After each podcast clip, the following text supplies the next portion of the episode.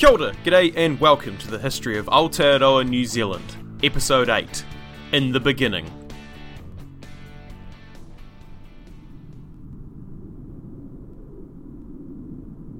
In the far off time, before there was night or day, sun or moon, green fields or golden sand, Rangi, the Sky Father, lay in the arms of Papatuanuku, the Earth Mother. For long ages they clung together, and their children groped their way blindly between them. There was no light in the world where the children of Rangi and Papa lived, and they longed for freedom, for winds that would blow over the hilltops, and light that would warm their pale bodies.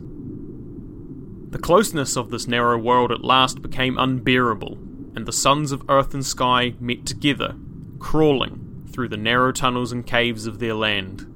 They sat down where a few trees sprawled against the sky, twisting their branches into strange shapes. What shall we do? asked the children of the gods. Shall we kill our mother and father and let in the light? Or shall we force them apart?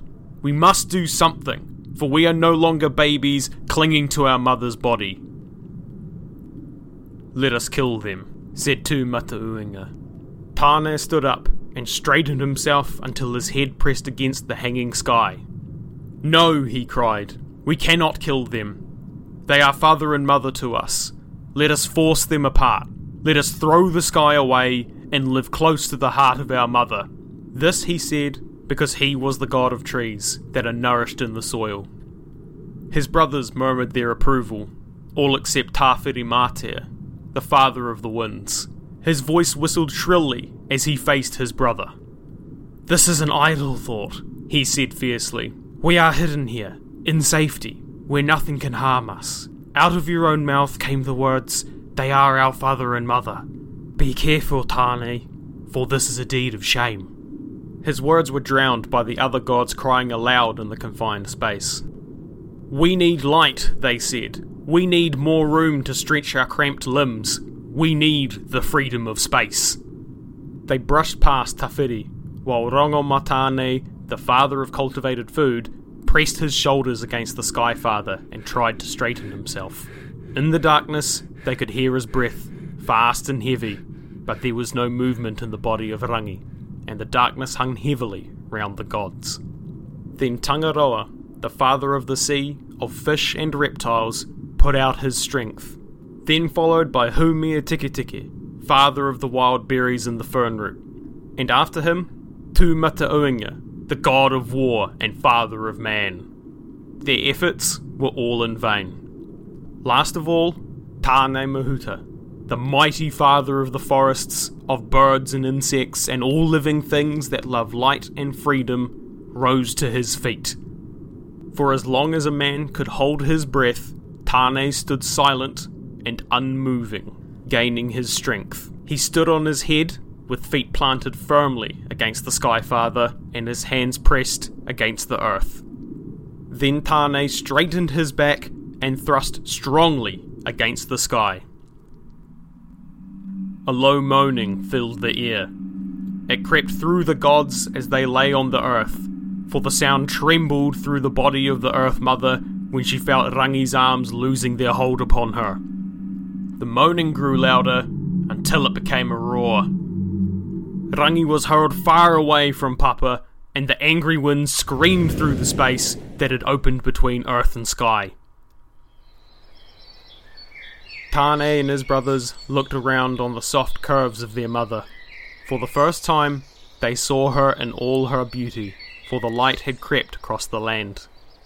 A silver veil of mist hung over Papa's naked shoulders, and the tears that dropped fast from the eyes of Rangi were the sign that he grieved for her. The gods breathed the free air and planned their new world. Although he had separated his parents, Tane loved them both, and he set to work to clothe his mother in beauty that had not been dreamed of in the dark world. He brought the trees, which were his own children, and set them in the earth. But because the world was still in the making, and Tane was like a child, learning by himself the wisdom that had not been born, he made mistakes and planted the trees with their heads in the soil, with the bare white roots stiff and unmoving in the breeze. He rested against the trunk of a tree, and frowned at his strange forest. It was no place for the birds and the insects, who are the merry children of Tane. He pushed over a giant kauri and set the roots firmly in the soil. Then he looked with pride at its lovely crown of leaves set above the clean, straight trunk. The rustling of the leaves was music in his ears. The earth looked beautiful in her mantle of green. Men and women had come from their hiding places to frolic under the leaves of the garden of Tane. They lived in peace with Rongomatane and Haumea Tikitiki. Tane Mahuta raised his eyes to where Rangi lay, cold and grey and unlovely in the vast spaces above the earth. He wept as he looked upon the desolation of his father. He took the red sun and placed it at the back of Rangi with the silver moon at the front. Up and down the ten heavens went Tane, till at length he found a wonderful garment of glowing red, which he took with him. He rested seven days after his mighty labours, and then he spread the red cloak over the heaven, from north to south, from east to west, so that Rangi glowed brightly. But he was not satisfied. The garment was not worthy of his father. He stripped it off, leaving only a little at the end of heaven, where you may see it at the time of the setting sun. By day, Rangi was good to look upon, and Papa watched her husband with pride, but at night, Rangi lay dark and shapeless until Marama, the moon, shone upon him. Great father, cried Tane, in the long dark nights before Marama shines on your breast, all things sorrow. I will journey to the end of space, my father, that I may find adornment for you. Somewhere in the silence far above, Tane heard an answering sigh. Tane remembered the Shining Ones, who play in the great mountain at the very end of all things. He passed swiftly to the end of the world, out into the unknown, where the smiling face of Earth could be seen no more. Out into the darkness, until he reached Maunganui, the great mountain, where the Shining Ones, the children of his brother Uru, lived. Tane greeted his brother, and together they watched the Shining Ones playing on the sand far below the foot of the mountain.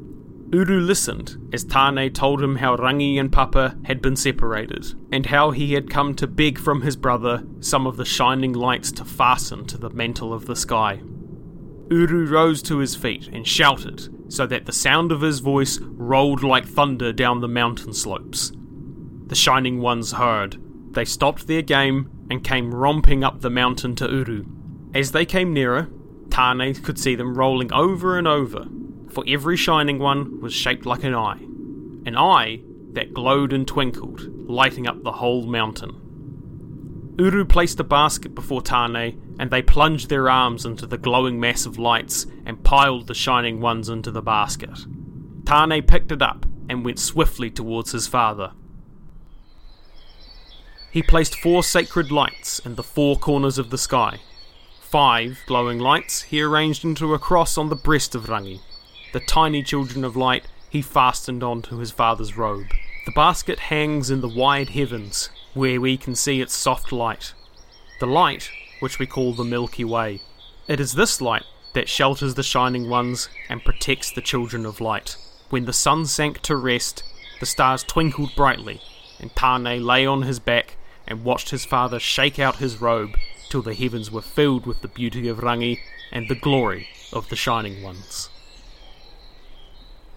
While Tane and those of his brothers who had clung to Mother Earth were happy in their newfound freedom, black browed Tawhiri Matea held the winds in the hollow of his hand and bided his time. He saw Tane wandering idly in the forest.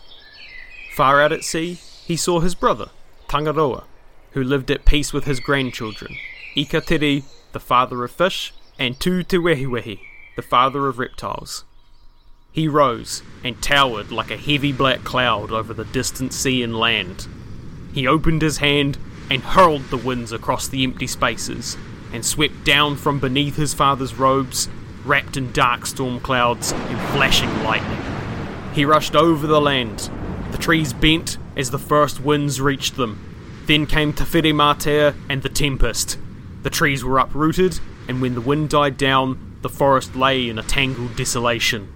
The storm god swept on the brink of the ocean. The water boiled and surged in sudden fright. The waves rose until the sea seemed to empty itself and dissolve in the storm of flying spray and tempest rack.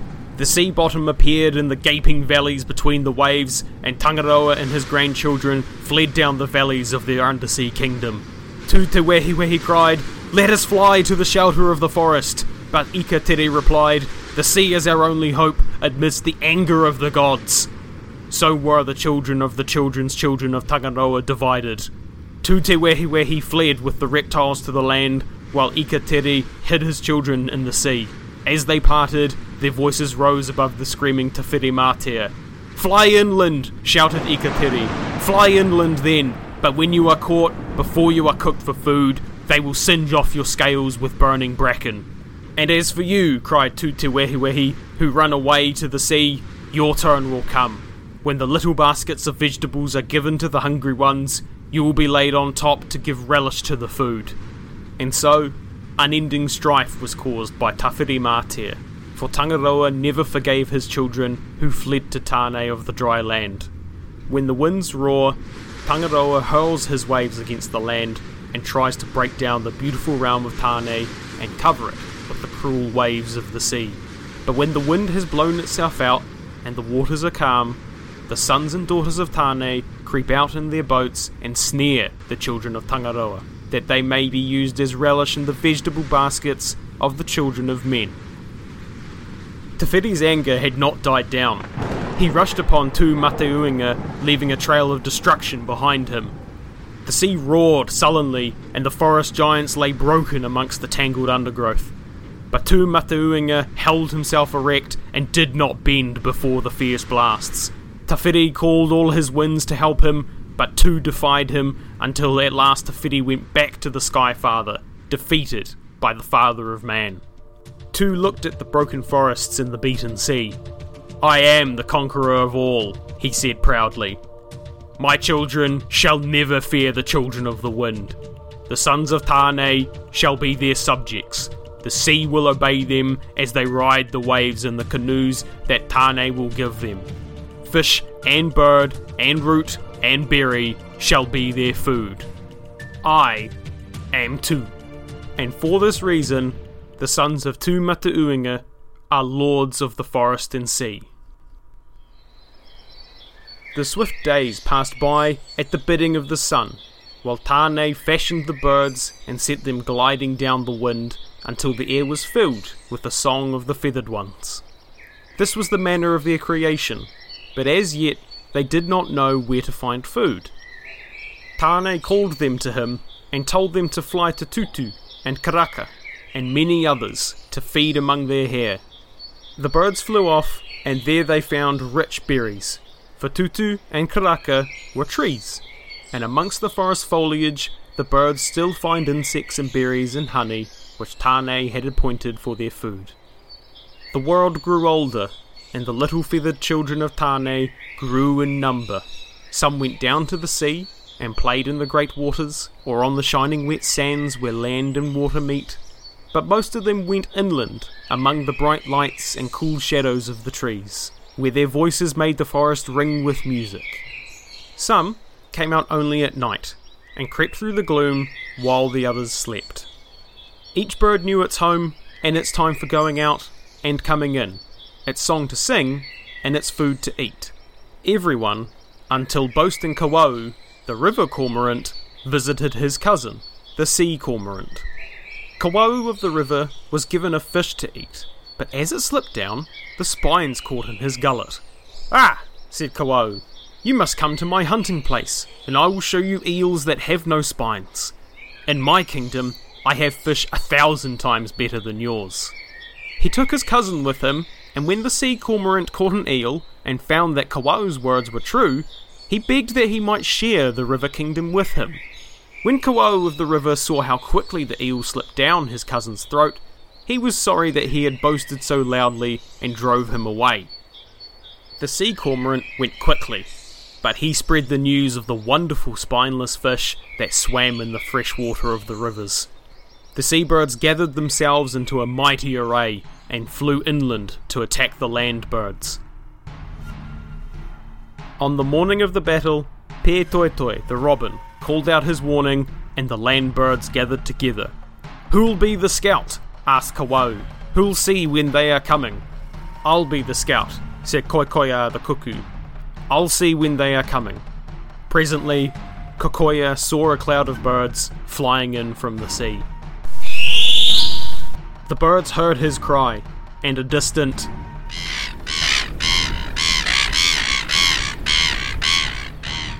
as Karoro the gull called back his challenge. Who'll answer their battle cry? said Kawau. I, said Pi Waka Waka the fantail. With my fluttering tail, I'll flaunt a challenge. Who'll lead the battle song? said Kawau. I, said Tui. Let Hongi the crow, Taroki the saddleback, Wharauroa the short tail cuckoo, and Cuckoo the pigeon help me, and I'll lead the battle song. When their song was ended, Kawau faced the angry birds. Who'll begin the fight? he cried. I'll begin the fight, shouted Ruru the owl. With my beak and claws, I'll begin the fight. He rose from his perch and swooped down on the seabirds, with the land birds flying in a great cloud behind him. Fierce was the battle, when feathers fell like snowflakes as the sun rose high in the heavens. At last, the seabirds grew fearful. The land birds attacked yet more fiercely until the ranks of the seabirds wavered and broke, and they turned tail and flew to their homes. The mocking laughter of the grey duck rang in their ears as they flew. Laughed Pariera the duck as the gulls streamed out like a cloud, unravelling in the wind.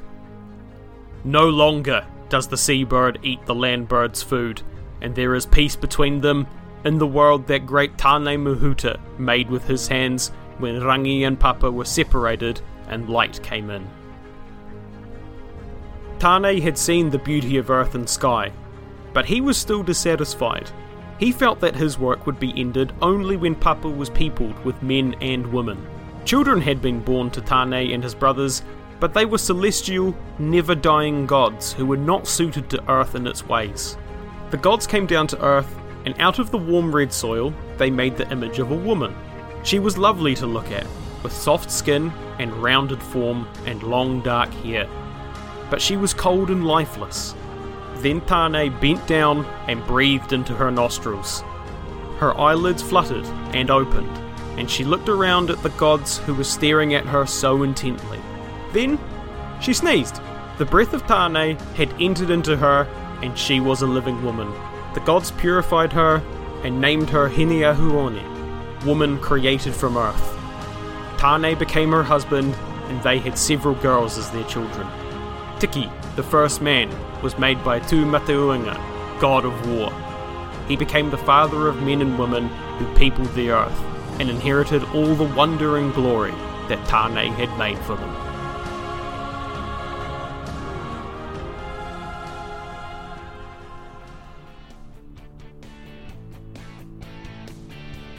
If you want to send me feedback, ask a question, suggest a topic, or just have a chinwag, you can reach me through email at historyaotearoa at gmail.com or Twitter at historyaotearoa or Facebook at History Aotearoa New Zealand Podcast. Aotearoa spelled A-O-T-E-A-R-O-A. Haritu atu, hoki tu mai. See you next time.